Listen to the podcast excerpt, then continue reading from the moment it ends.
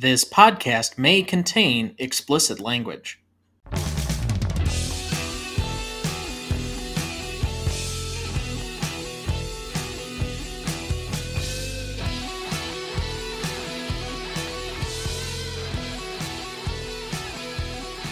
Welcome to the Greatest Movie of All Time podcast, the show that uses a unique grading style to redefine what the greatest movies are. I'm Tom Duncan. And I'm Dana Duncan. Tonight, for our 184th episode, we discuss the sci fi thriller Gravity from 2013, celebrating its 10th anniversary. Directed and written by Alfonso Cuaron, co written with Jonas Cuaron, music by Steven Price, starring Sandra Bullock as Dr. Ryan Stone, George Clooney as Lieutenant Matthew Matt Kowalski, Ed Harris as the voice of Mission Control, Orto Ignatiussen as Inangak, try saying that five times fast, Phaldut Sharma as Sharif Dasari, Amy Warren as the captain of Explorer, and Basher Savage as the voice of the captain of the International Space Station. Recognition for this movie Gravity was wide released on October 4th, 2013, and emerged as one of the most successful sci fi films of all time. It was also the biggest box office hit of both Sandra Bullock and George Clooney's careers. Became the highest grossing feature film in October history, surpassing the animated Puss in Boots and holding the record until 2019's Joker, which I think might be the only R rated billion dollar film to this point. I know it held the record for highest grossing R rated film at one point, but it may be up there. Bullock's previous highest grossing film was Speed at 350 million, while Clooney's benchmark was Ocean's 11 at 450 million. The film would receive near universal praise from critics in the industry and was eventually nominated for 10 Academy Awards, including Best Picture, Actress for Sandra Bullock, Production Design, and winning for Best Director for Alfonso Cuaron, Cinematography, Visual Effects, Film Editing, Original Score, Sound Editing, and Sound Mixing. Gravity currently holds a 96% among critics on Rotten Tomatoes, a 96 score on Metacritic, and a 3.5 out of 5 on Letterboxd. So, Dad, as we start every week, what is your relationship to this movie? I have none. This is the first time I've seen it. Wow. Amazing. A sci fi fantasy film that this is only the first time that you're seeing it because I forced you to watch it for the show? Yes. Why do you have such a hard time with sci fi fantasy movies? I don't know. They're just not my thing, and so I'm just not drawn to them. I've got enough stuff to keep me busy, and so I don't go out of my way to watch them. I mean, if I gave you the choice between a biopic and a sci fi fantasy film, particularly in space, are you picking the biopic 99 out of 100 times? Depends on who's the biopic. I mean, if you're doing a biopic of Joseph Goebbels, probably not. Okay, so having never seen this movie, if I would have asked you a week ago whether you wanted to watch Gandhi or this, what Ooh. are you picking? I haven't seen Gandhi. I think I think I watched it one other time after I saw it in the theater. Gandhi baked is good. Probably Gandhi. You're still picking the three hour biopic that you've claimed. Why is there 15 minutes of him just riding on top of a train? Yes. Just watching Ben Kingsley starve for three hours is more entertaining than this 90 minute thriller. I don't know. I'm just not. I mean, that's why I'm bringing somebody else on for like all of the like true fantasy movies. When we do Lord of the Rings, I've got somebody else already planned to come in because I I mean, yeah, I, I just those are too big of of a movie to let you kind of come in here like a wet rag. I uh, I have watched the films. I have been very cognizant of my own feelings on them, and I think I've been fair. Tell that to 2001 A Space Odyssey. Oh, I'm sorry, but I thought it was boring. It's our second highest uh, downloaded episode of the season. Okay. Only surpassed by Vertigo, which we also kind of shit on. I don't know. So then, what do you think this movie is about? overcoming adversity, the desire to live, to survive. Yeah, I think a big part of what I took away from this movie is the survival instinct and how having a specific purpose. I'll go back to something that, you know, as much as the country often makes fun of Joe Biden, this is a guy who at least I have a, a good modicum of respect for, given the amount of tragedy he's experienced in his life. And during the 2020 campaign, he specifically said something about finding purpose to help you continue on. Like the only way to handle adversity or tragedy is to find new purpose in life. Now, his was in public service, and obviously he's gone on to be the president, et cetera, et cetera. But I think in this movie, I would relate her drive eventually when she has the hallucination with George Clooney's character coming back temporarily as the switch within her that drives her to survive. And in essence, when you're pushed to try and survive, you have to let go of all of the things from your past, both literally and metaphorically, because that becomes the all important thing is just getting to the point where you're safe. And so I think while we don't know a lot about her backstory as a character, we don't know a lot about any of their backstories, that becomes the all encompassing point why you relate to the struggle she's going through during the movie. When I did more work outside of Social Security disability, I would always use an analogy when I'm working with clients who are dealing with either a tragic accident and they're trying to get by or they're in the middle of a divorce proceeding. I would I would discuss as if you know these are what's important. You need to establish housing, communications, and food and water for survival. So we need to make arrangements for where you're going to live, how you're going to be able to communicate so that you have an actual phone that's working or something like that, and how you're going to set yourself up financially to, in order to purchase food and water to survive.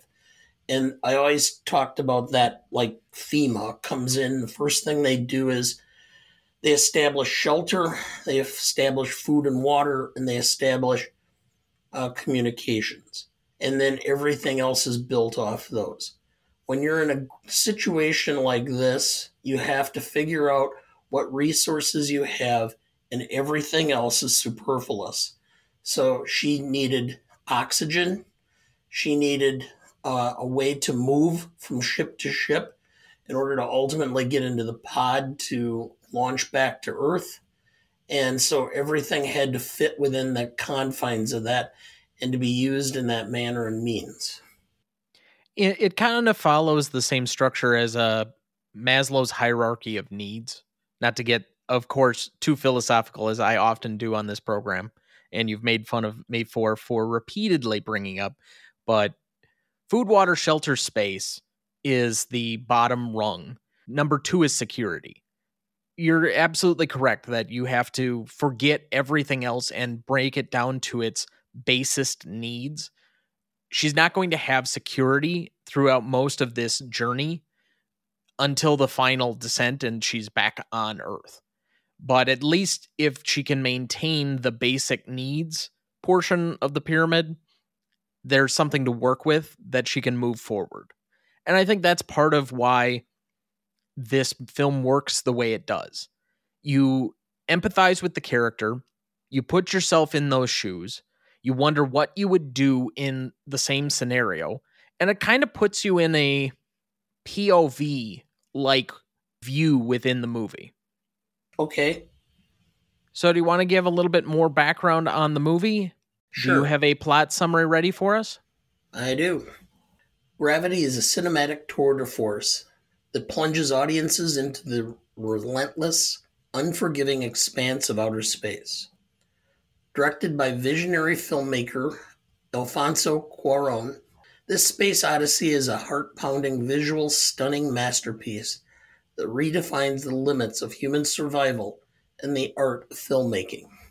The story unfolds high above Earth's surface where Dr. Ryan Stone, Sandra Bullock, and veteran astronaut Matt Kowalski, George Clooney, are on a routine spacewalk to repair the Hubble Space Telescope. However, their mission takes a catastrophic turn when debris from a, a destroyed satellite hurtles toward them, leaving their shuttle destroyed and the two astronauts stranded in the vast, merciless void of space. Cuarón's genius lies in his ability to create an immersive experience that captures the terrifying isolation of space. The film's breathtaking cinematography, led by Emmanuel Lubezki, pulls viewers into the weightlessness and disorienting chaos of the cosmos. Through seemingly unbroken and mesmerizing long takes, Cuarón allows us to witness the beauty and terror of space, emphasizing the fragility of human life in the face of the universe's sheer indifference. Gravity is more than just a technical marvel. It's a mediation on the human spirit's resilience in the face of insurmountable odds. Driven by Stone's determination and guided by Kowalski's wisdom, the film explores themes of survival, rebirth, and the indomitable will to overcome adversity. It's a gripping tale of human vulnerability and the quest for home and meaning amidst the vastness of space. Thank you. Did you know? The film's cascade of debris is a very real possibility. This scenario is known as the Kessler syndrome, named after NASA scientist Donald J. Kessler, who first proposed the theory in 1978. A cascading Kessler syndrome involving an object the size of the International Space Station would trigger a catastrophic chain reaction of debris, the orbiting debris field would make it impossible to launch space exploration missions or satellites for many decades. Did you know? There are several references to Kowalski's hopes of breaking Anatoly Solovyev's EVA record. This is not, however, for a single spacewalk, as of the end of 2014, that is jointly held by Susan Helms and James S. Voss at 8 hours 56 minutes, but to the cumulative duration over a career between July 17th, 1990, and January 14th, 1998, Solovyev carried out 16 EVAs on four separate missions, with a total time of 79 hours 51 minutes. Did you know? For most of Sandra Bullock's shots, she was placed inside a giant mechanical rig. Getting into the rig took a significant amount of time, so she chose to stay in it for up to 10 hours a day, communicating with others through a headset. Alfonso Cuaron said his biggest challenge was to make the set feel as inviting and non claustrophobic as possible. The team attempted to do this by having a celebration each day when Bullock arrived. They named the rig Sandy's Cage and gave it a lighted sign. Did you know? Because there is no up or down in space, the opening 12 minute scene was originally rotated 180 degrees, but an off the cuff decision to play it back upside down was made and Alfonso Cuaron liked it so much he decided to keep it upside down in the official cut. Did you know? When the script was finalized, Alfonso Cuaron assumed it would take about a year to complete the film, but it actually took four and a half years. And with that, we'll take our first break and we'll be right back.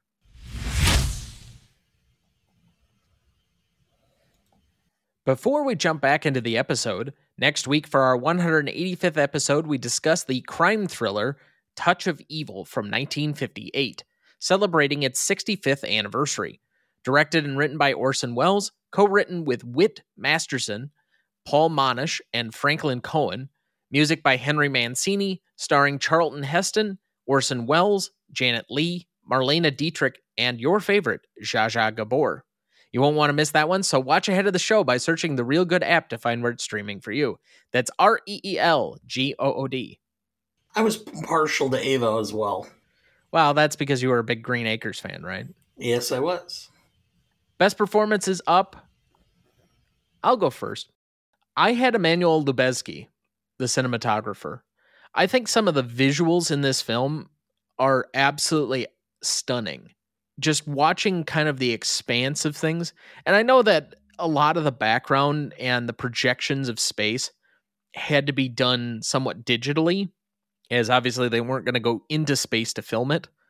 But I still think the camera rigging and when you're kind of following her face as she's like hurtling through space on the numerous occasions throughout the course of this film, or when they crash into the International Space Station, those are just some awesome views. And then with the backdrop of Earth always being kind of there, reminding you that that's where they're trying to go, I think what he did with through the course of this film because there aren't a lot of lines to deliver. I think for the most part this is a visual movie. So most of this is conveyed as a viewpoint as opposed to something that's said. And so for me because of that we don't often nominate cinematographers but I felt this one was appropriate. I have him as my secondary performance. I have Cuarón as the primary simply because he had so much to do with the pacing, the structure of the film, the tension building, all of that, as well as his contribution on the script and how it was all going to be played. I definitely get that. And I was divided whether to nominate him at all. I thought there were a lot of places you could go during the course of this film. I didn't end up nominating him for anything, but I certainly don't fault you for doing so because this is kind of his brainchild. Secondary for me was um, Sandra Bullock. I thought that if she hadn't won for The Blind Side a couple of years before this, she could have very easily walked away with the statue for this one, and I don't think anyone would have had a problem. She is fantastic in this film. From the survival instinct aspect to the fear and terror and kind of narrating her own way through the film, given that she doesn't have really anybody to talk to for quite a while. But you feel her anguish, you feel her pain, the stress that she's under, the way that her hand just waves around, especially in the Chinese capsule. Because it was one thing when it was in the Russian capsule and she's just trying to figure out by almost like Lego pictures on how to assemble something, how to fly the capsule. But when it gets to the Chinese one, you're just like, oh shit. You know, I I would never be able to personally figure that out. Yes, I, I mean, there are certain things that you can train for, and there are certain things that you just can't.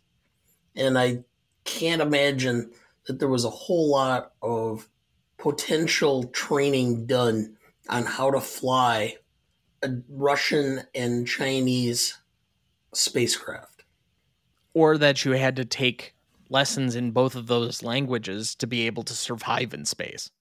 Yes. Most charismatic, I'm going to go a little bit off the board. This is something I don't think we've ever nominated before, but I'm going with the production design because of how, again, this movie looks. It's visually stunning. The set pieces that have to be a part of this all have a very intricate working for how this movie has to break down. She has very either wide open or very finite spaces, and you have to get them all right. And from what I can read, the accuracy level of how the International Space Station looks was exceptional, down to some very minute details. And again, for a visual film to get this much level of detail right about something that would be in other movies decent movies, but not necessarily great movies, overlooked. It's an aspect that I felt was warranted to try and go in a different avenue than we normally do because we don't have a lot of like actor choices to pick from in this kind of movie. All right. I went with Sandra Bullock because I think as a star, as a movie star herself, that's how she's able to carry it off more than anything. I think if you would have put somebody without her level of charisma and just charm that flows from her just presence on the screen, the performance would have been flat. You would not have had as much empathy towards her or interest in her character. She has a certain star power that she's able to carry the film. She has both a toughness and a vulnerability at the same time that just came out, despite the fact that half the time you couldn't see her face visually very well behind the spacesuit. I thought that was a difficult situation to try to convey as an actor. And I thought she did a very admirable job, which is probably why she was nominated for an Academy.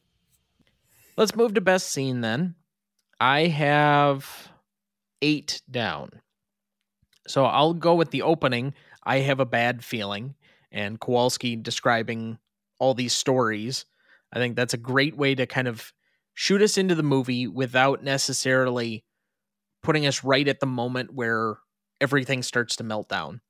Then I have the debris field, so them actually dodging all of the debris as it's kind of going about, her starting to hurtle into space, and all that that entailed, the the harrowing nature of that one particular moment. Then I have her floating out in space on her own, eventually being rescued by Matt. Then I have letting Matt go. So in combination with them getting to the International Space Station and her getting hooked on the ropes, but him having to let go and basically sacrifice himself to let her survive. Her time inside the International Space Station and then kind of figuring out how to get away from it. The Soyuz, which was the Russian ship, and her time trying to pilot that which includes also the point where it gets stuck trying to get away from the International Space Station. I thought that was important to include. I have Going Home, which is her ejection in the Chinese spacecraft. And then the kind of epilogue of the film where she gets up on the beach. So there's the moment she splashes down in a very lucky, like a lake or a pond or something and then getting out into the I don't know, the beach area, whatever that sandy space was just off of the lake or stream that she was in. Did you have any other ones to supplement this? No, I did not. I was going to say, I, I think I covered most of the major points of the film with those eight. Out of those, what would you consider the best scene of the movie? I think it's the uh, the debris field and everything going on because it's the most tense. It changes the dynamic of the movie, creating a tension that lasts throughout the rest of the film. I thought it was very well done and did a nice job of setting the stage for how the movie was going to function, how it was going to operate from that point on. I went in a slightly similar vein, but just a slightly different scene. So I have her floating off into space. So just after the debris field, which we have the obviously intense feelings of the debris field moments. But when she's floating off in space, all I can think of whenever I see that scene is, oh my God, your empathy towards her has to come out because you immediately put yourself in the place of if I was lost in space, hurtling in a direction that you never know when where your body will end up because there's nothing to stop it. An object in motion will remain in motion unless there's something to stop it. She could literally hurtle through space forever. And you know, where where does this journey end for her? That to me is always going to stick out and the way that they deal with this, both from her as an actress and through the story making, I thought was one of the unique parts of the film. Because obviously she gets rescued and then we go through this whole other thing. But it's that moment of just sheer terror when she's floating off in space by herself. She's lost all communication that I thought was probably one of the most harrowing moments of the film for me. And that's why I also nominated it as my favorite scene. Well, I nominated the debris situation as my favorite scene as well. I mean, you start feeling the dead, the other dead astronauts from the Explorer, and all of the feeling of how, how did we survive? They didn't, etc. So that takes us to most indelible moment. What did you have down? Kowalski's sacrifice when he lets go. It's a moment of sheer. It's the word I'm looking for magnanimity. I mean, the sacrifice he gives in order to help her or allow her to live was kind of a I don't know, just it it was touching, I guess. I had the actual touchdown at the end because the relief as an audience you feel with her that she's finally back on Earth. And while, yes, you have to kind of swim up and whatever else, and she got very lucky at where it actually landed. One, that it landed in a body of water, two, that it was in a very shallow body of water. The relief to be on the shore, breathing solid oxygen on terra firma in some regard to me that will always stick out and when thinking back on this film before we were going to watch it it was one of the few things that really stuck out in my mind other than George Clooney dying. Yes. So with that we will take our second break and we'll be right back. Before we jump back into the episode, and before we get to the Stanley rubric in a minute, if you're ever curious about our master greatest movies of all time list that is every graded movie we've ever discussed on the show, there's a link in the episode description of every episode of this show, or you can go to ronnieduncanstudios.com backslash gmote podcast and find it as the top entry on the greatest movies of all time podcast show page. That is the grades we've done so far for all 171 movies we've graded, and we continue to add more each week. Make sure to check that out as we go and follow along. Dad, do we have anyone to remember this week? Yes.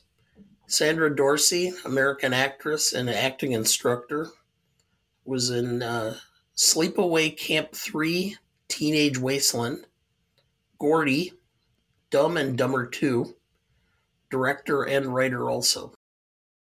And Sir Michael Gambon, 82, Irish English actor, Harry Potter, Gosford Park, The Singing Detective, a four time BAFTA winner and one of the founding members of the National uh, Theatre in London with Laurence Olivier. I think he's most notable for most people, in especially my generation, as the actor that took over for the late Richard Harris in the Harry Potter films as Dumbledore. He has some notoriety there, and I saw a lot of the fan outpouring this week in in regards to him. But otherwise, we recognize and commemorate these for their contributions to the arts with a moment of silence here in their honor.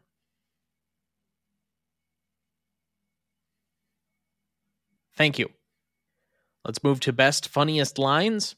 Matt Kowalski. So, what do you like about being up here? Ryan Stone. The silence. Matt Kowalski. You got to plant both of your feet on the ground and start living life. Kowalski, you've got to learn to let go. That's all I had. Kowalski, Houston, I have a bad feeling about this mission. Mission Control, please elaborate. Well, it reminds me of a story. Kowalski again. I know I'm devastatingly good looking, but you gotta stop staring at me. And finally, Kowalski, looking up at Earth. Well, you've got to admit one thing can't beat the view. All right, let's move to the Stanley rubric then. Legacy is up first. Do you want to go first or second? Uh, go ahead. So I think this is still a significant movie within the industry because we now have a two time Best Director winner. In the 2000s, there are only three of them, and all of them are international at this point. It is him, it is Inarritu, and it is Ang Lee. So you could say, arguably, he's had one of the more successful awards careers. Although he hasn't made a ton of movies outside of this one and Roma, that was his other best director win, at least in the last 10 to 15 years. But this is also one of the better performing sci fi movies it is a fairly simple story by that regard. And so you could say, even though Hollywood has not been producing a lot of movies like this, where they would pump in a $150 million into this kind of movie, it still was successful and provides at least a roadmap to eventual success if Hollywood got back into non IP story making at some point. Like, I could very much see this being an Apple TV Plus type of movie or an Amazon project at some point down the road. I don't think they make this nearly as well, but it's something that I think could be the template moving forward for stuff that can be successful or has been successful without necessarily being about Jedi or Iron Man. So I gave that a four. On the audience side of things, though, as big as this was at the time, because I do remember a lot of people that I knew had gone to the film and had seen the film in theaters. This is not something that I think anybody has talked about since 2013. I think because it's still recent enough, there's still a familiarity with the movie or at least the concept and who was in it. But by comparison to some other movies of the time, this just doesn't have the same level of staying power. So I went with a completely down the middle 2.5, and I have a 6.5 overall. I have the industry as a 3.5, and I have many of the same points that you made in mind. For having two Best Director awards, it's not like there's a big line of producers uh, hiring Cuarón to uh, do their next big film. So I don't there think wouldn't had, be because he does his own projects and he produces his own stuff. So I don't think that's a point against him. Well, but I don't think it has. It's not a point in favor of him either. Sure, it is. His other big fame film was for Netflix. Like he was one of the few people they sought out because they were looking to get in the awards game. Okay. It's probably the closest that Netflix has actually come to having a Best Picture winner. Anyway, I guess um, I, I have a 3.5 for the industry simply because I don't think it's really it, it's considered obviously by the industry well done and the cinematography was great. There has not been a huge influx of space movies since. It's just kind of there. It just didn't have within the industry a staying power for anything more than a 3.5. For the public, I had a 3. I think it's a film that when you mention, people remember it. Uh, they remember going and seeing it, but it's not again a film that people clamor to rewatch or is listed as one of some of anybody's favorite films or greatest films or anything like that. So I have a 6.5. So that's a 6.5 average between the two of us. Impact and significance. Go ahead. For the industry, I think the number of Academy Award nominations and uh, the ones that actually won was significant. I'm giving it a five for the industry, and the fact that this was a huge moneymaker, a film that uh, a lot of people went to the theaters to see, and was the highest grossing film for both Bullock and Clooney. I think it's a five, so it's 10 overall. So, on the one hand, from an industry standpoint, it does get a lot of credit for being nominated for the most awards in a given year, for being heavily actually awarded. And for a while, this was probably the odds on favorite to win Best Picture. It is one of the tightest Oscar Best Picture races that I can remember. I think it's the only time that the Producers Guild has ever produced a split decision between its two winners. And there was real enthusiasm from the viewing public which of these two films would come out ahead. The other one being a film we discussed earlier this year with Allison, 12 Years a Slave. Now, obviously, that one came out on top, but I, because it didn't quite get to Best Picture, I think it does affect its stature within the industry a little bit. So I only got to a 4.5. On the audience side of things, this is the much tougher thing to judge for me. There are people that I never would have thought would go out and see this film that I knew of. Now, some of this is anecdotal, and I criticize you often for just, oh, you can't be necessarily so anecdotal of one or two people. But I know of at least a good handful of people that saw this movie in theaters, and this was a bit of a craze at the time to go and watch this kind of film because this isn't something that most people would just run out and see because a space movie that doesn't have Jedi or superheroes or whatever is not the type of thing that I would have expected young people to necessarily go to, but for whatever reason it was. The only movies that finished ahead of this Frozen, Iron Man 3, Despicable Me 2, The Hobbit, Hunger Games, Fast and Furious, and Monsters University. All IP level stuff, or in Frozen's case, uh, an animated film that obviously like well outpaced what it was expected to do by Disney animation as opposed to Pixar and became this like whole other thing outside of it. But it still produced more money than a Thor movie, a Superman movie, Oz the Great and Powerful, Star Trek Into Darkness, The Wolverine. It produced more money almost combined than most of the rest of the other Oscar nominees that year, with the exception being one of the other ones we covered earlier this season as well, The Wolf of Wall Street.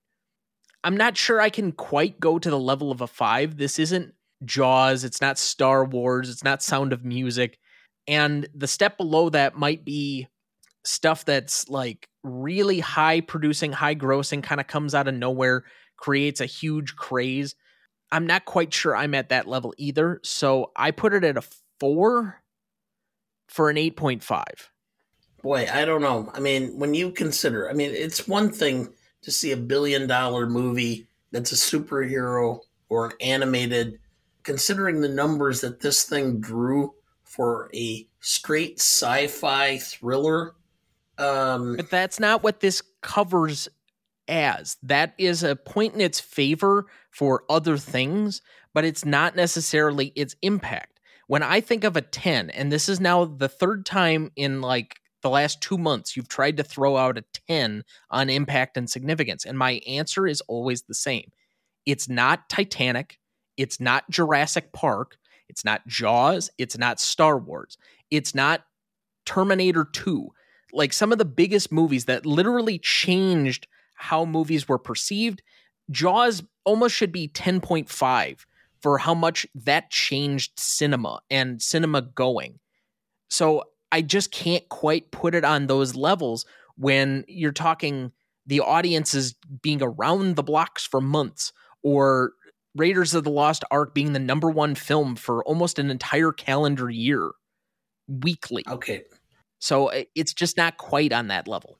I'll drop my public from a 5 to a 4.5 on those notes, but still, to see this level of gross revenue for this type of film, I think the public really found this to be a significant film for them. So I'm at a 9.5. So that's a 9 average between the two of us.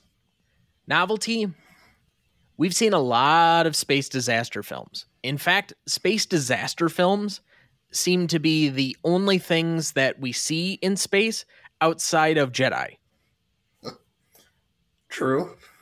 But very rarely do they have very natural space disasters, and they're very rarely, if ever, this grounded or this realistic, and they're never with this level of visuals. I can't go to a nine or even a 10 because this is kind of an established area. I think that's why it ended up producing at the grossing levels that it was capable of, is because it felt a little familiar and you're not asking the audience to go in a direction they've never been before, but you're still at least giving them something they haven't seen before. So I'm going to go with an eight. I went with a 6.5 simply because, again, there have been so many space films. Other than the fact, I mean, I'm giving it a 6.5 based on the fact of it being visually beautiful, the type of film it was overall, the overcoming adversity, the whole relationship between Stone and Kowalski. So I'm going with 6.5 because of that, because it's to that extent it's unique. Otherwise, this is a five because it's just run of the mill type of thing overall. It's the visual and the uh, more tender moments between them that changes this and raises it beyond the five to the 6.5 for me. So that's a 7.25 average between the two of us. Classicness, go ahead. I'd found very little that I found a problem with in the film. We have uh, at least a uh, strong relationship between the two primary characters. We have a strong female lead who uh, ultimately prevails. the The point down is is that it tends to be just the two actors, and there's not a lot of diversity within the cast or how it was done. So I'm I'm going with a nine for classicness based on that. Boy, I don't know if I would knock this for a lack of diversity when yes, okay, Clooney's your classic white male lead, but the secondary guy who gets killed, again, he's barely in the film and it's primarily his voice, but you would do at least see his holy head is Indian. So there is some minor diversity, and your primary character's still a woman. So I don't know if I'd knock it on that. And I don't find anything really to detract from this film either 10 years on, where this movie will get off a few points for me is as I've mentioned many times on the show. I started a seven and I either work backwards, which is often what I normally do, or I work forwards. Because it's not more than 10 years old, it doesn't really get into the timelessness factor yet for me. I got to think that we at least have a generation with a film before it kind of speaks to timelessness. 10 years, not so much. Getting on 20 to 25, then we can start really talking. So, stuff that's about 1998 right now would be in the timelessness kind of factor, if you ask me.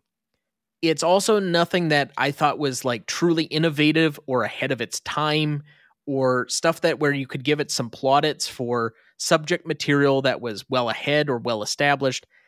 This was kind of just a really well executed, well made, well done novel sci fi space thriller that didn't involve horror elements, but still was keeping you on the edge of your seat. So I have it a little bit up just for its level of execution and the fact that this film does bring out the thrills in spades, if you ask me, when she's lost and hurtling through space or when she's bouncing off of the atmosphere to try and get back home or any of those moments. I still find this movie gripping. And I think that's an underdiscussed part of classicness that we often don't get to. I had an eight. So that would be an 8.5 average between the two of us. Okay. Rewatchability. I have not watched this again since the first time I did about 10 years ago. And I don't think this is something that I would necessarily go out of my way to put on, but it's also not something that I would be objecting to having on, or if somebody suggested it, that sure, we can throw that on. I mean, I'm not not going to be here for a 90 minute thrill ride. That's that's just fine with me. And I don't think we had any real problem watching it the other day. No. So leaving it on, I have it slightly higher because I think once it's on and you kind of get engrossed in the movie, you know, past the first couple of minutes where yeah, you you don't really need to watch the the first few minutes. It's it's good the first time that you watch it, but you kind of want to get to about the debris field scene and then get kind of moving. And once it gets to that point, it kind of starts you down the train tracks. You know exactly what you're going to get from this movie. So I had a two for putting it on. I had a 3.5 for leaving it on for a 5.5. Well, this is one where it'll all depend on what mood I'm in. If it if I'm going through the channels and it comes up, I you know, or somebody really asks, yes, I'll watch it. I'm not gonna go out of my way I may not even leave it on if the movie is on when I'm in the room because again, it just depends on what kind of mood I'm in. I think the movie having a, an idea of exactly what's going on in the film and where things are, it loses something in the fact that you lose the drama of what's occurring. I, am going to go with a 4.5 for rewatchability based on that. Okay, so that's a five average between the two of us. For audience score, we had an 80% for Google users and a 79% for Rotten Tomato users, giving us a 7.95. So to recap the categories, we had a 6.5 average between the two of us for legacy, an 8.5 average between the two of us for impact and significance, a 7.25 for novelty, an 8.5 for classicness, a 5 for rewatchability, and a 7.95 for an audience score, giving us a final total of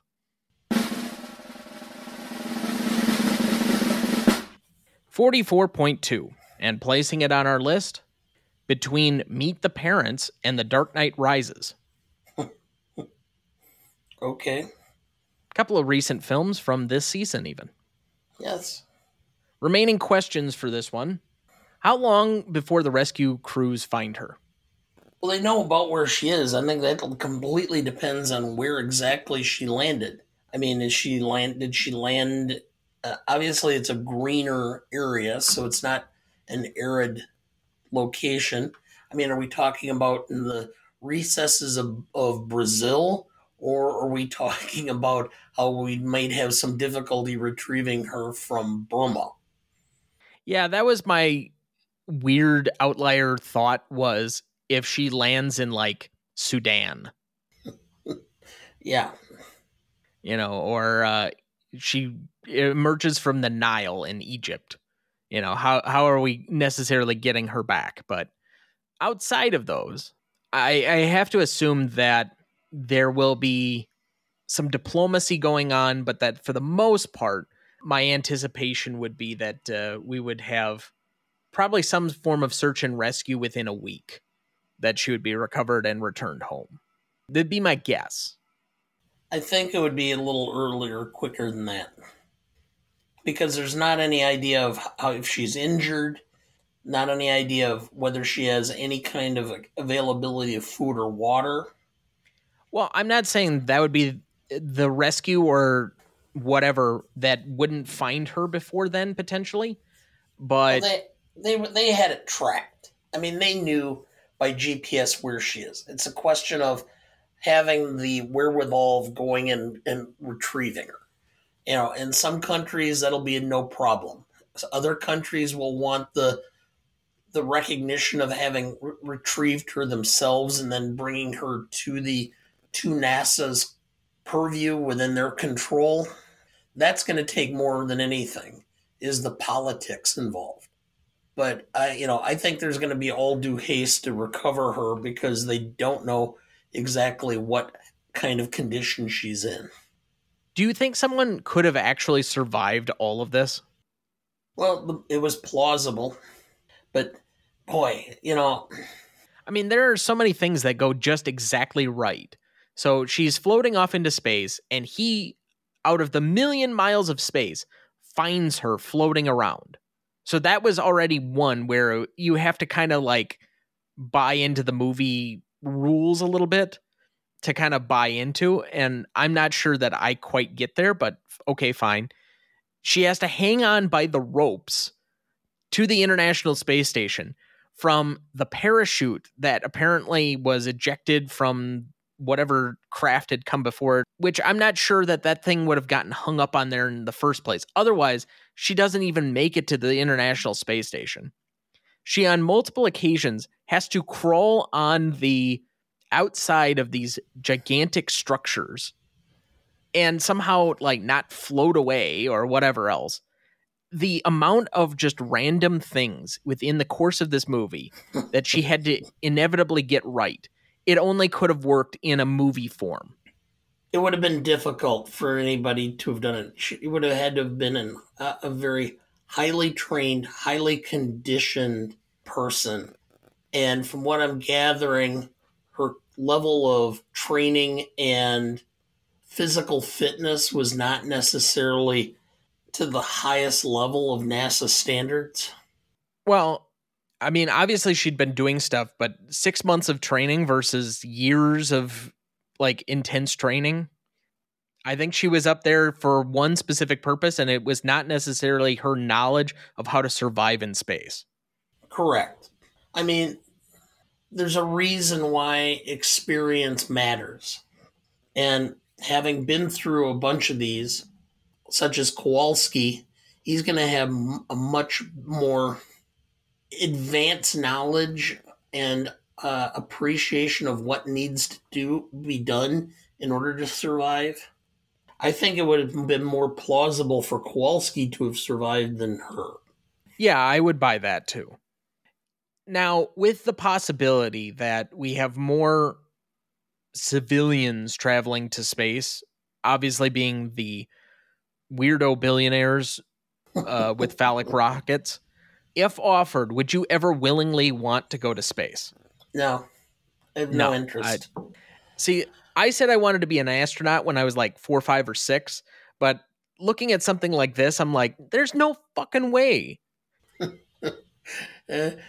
I, I, I, there's certain things I don't do because I know that what my luck is and my physical limitations. I don't, I've never downhill skied because I know that the first time I did it, I'd break a leg. I don't ride a motorcycle because I know that I would end up in a crash. And going into space, you might as well just put me in the urn. Yeah, I, I there's just no way I, I would unless absolutely forced into it by the fact that we now have to become an interplanetary species and exist outside of Earth. There's just no way. I, I'm not doing it it's one thing to dream about crawling aboard the Millennium Falcon. It's another thing entirely to want to strap yourself to whatever nuclear missile that they keep sending people up in. Yes, and I certainly wouldn't want to go if Meryl Streep and Mark Rylance were with me. Oh, oh, oh, oh, oh. Yeah, well. I, I was I was drawing a blank on which movie you were referencing there, but yeah. Don't I look still up. think that holds the record for most watched single film on Netflix. Yeah, it was wow. I just want it was one of those movies where you cringe because there was so much that was plausible. Last one I have. Now that we've covered both this season, this was one of the closest best picture races ever in 2013. Did the Academy get it right by awarding Cuarón Best Director and 12 Years a Slave Best Picture? Yes. That's my thought. I mean, overall, Twelve Years a Slave was a beautiful film, not just for its its story and its visual, but for all all of what uh, it was about in the message that it had. And while this was a, a beautifully done film and well paced and well directed and all that, I think 12 Years a Slave should have been given Best Picture based upon the overall message. I agree that 12 Years a Slave is the best picture on a standpoint of what's the more important story to tell. Cuarón deserves to get it for Best Director based on the technical marvel and all of the other pieces that he had to accomplish to pull this kind of a movie off and for it to be as successful as that. But I'm pretty sure that 12 Years a Slave also got Best Adapted Screenplay, which makes more sense for the two different types of movies that they are. Not that I don't think Steve McQueen in a normal year could have very easily won for 12 Years a Slave or would have been deserving. But in that year, when it was these two movies, I think this actually might be one of the rare examples where they got it right. Do you have any remaining questions? No, I actually uh, Oh, I have one. They allude to the fact that her name is Ryan, and he asks her why her name is Ryan, what the story is. Well, it's about the time the debris field hit. We never got an answer. My guess is is she's named after somebody within a, like the family or somebody significant that it's either that or much like the joke from How I Met Your Mother, she was supposed to be a boy and when she came out yeah. Final thoughts for the week? None really. I mean, I'm. I, there's several films. Flowers is coming out here in a few weeks. I'm looking forward to that. There are a few other things that are that have been released that I may want to go see. So we'll see how the fall season is. I'm glad that the screenwriters are back to work. Agreed. That would be pretty much where I'm at as well. Is is just kind of looking forward to what the fall film schedule is going to be, what the recognition and uh, I guess awards plays are going to end up being. But that that's really where my attention will lie for the next several months as far as film. So I guess that'll do it for us this week. Thank you for listening. A policeman's job is only easy in a police state. Next week, for our 185th episode, we discuss the crime thriller Touch of Evil from 1958, celebrating its 65th anniversary. Directed and written by Orson Welles, co written with Whit Masterson, Paul Monash, and Franklin Coen, music by Henry Mancini, starring Charlton Heston, Orson Welles, Janet Leigh, Marlene Dietrich, and Zsa Gabor. You won't want to miss that one, so watch ahead of the show by searching the Reelgood app to find where it's streaming for you. That's R E E L G O O D. Please like, follow, rate, and review, or whatever on whichever platform you have so that more can join in on our fun.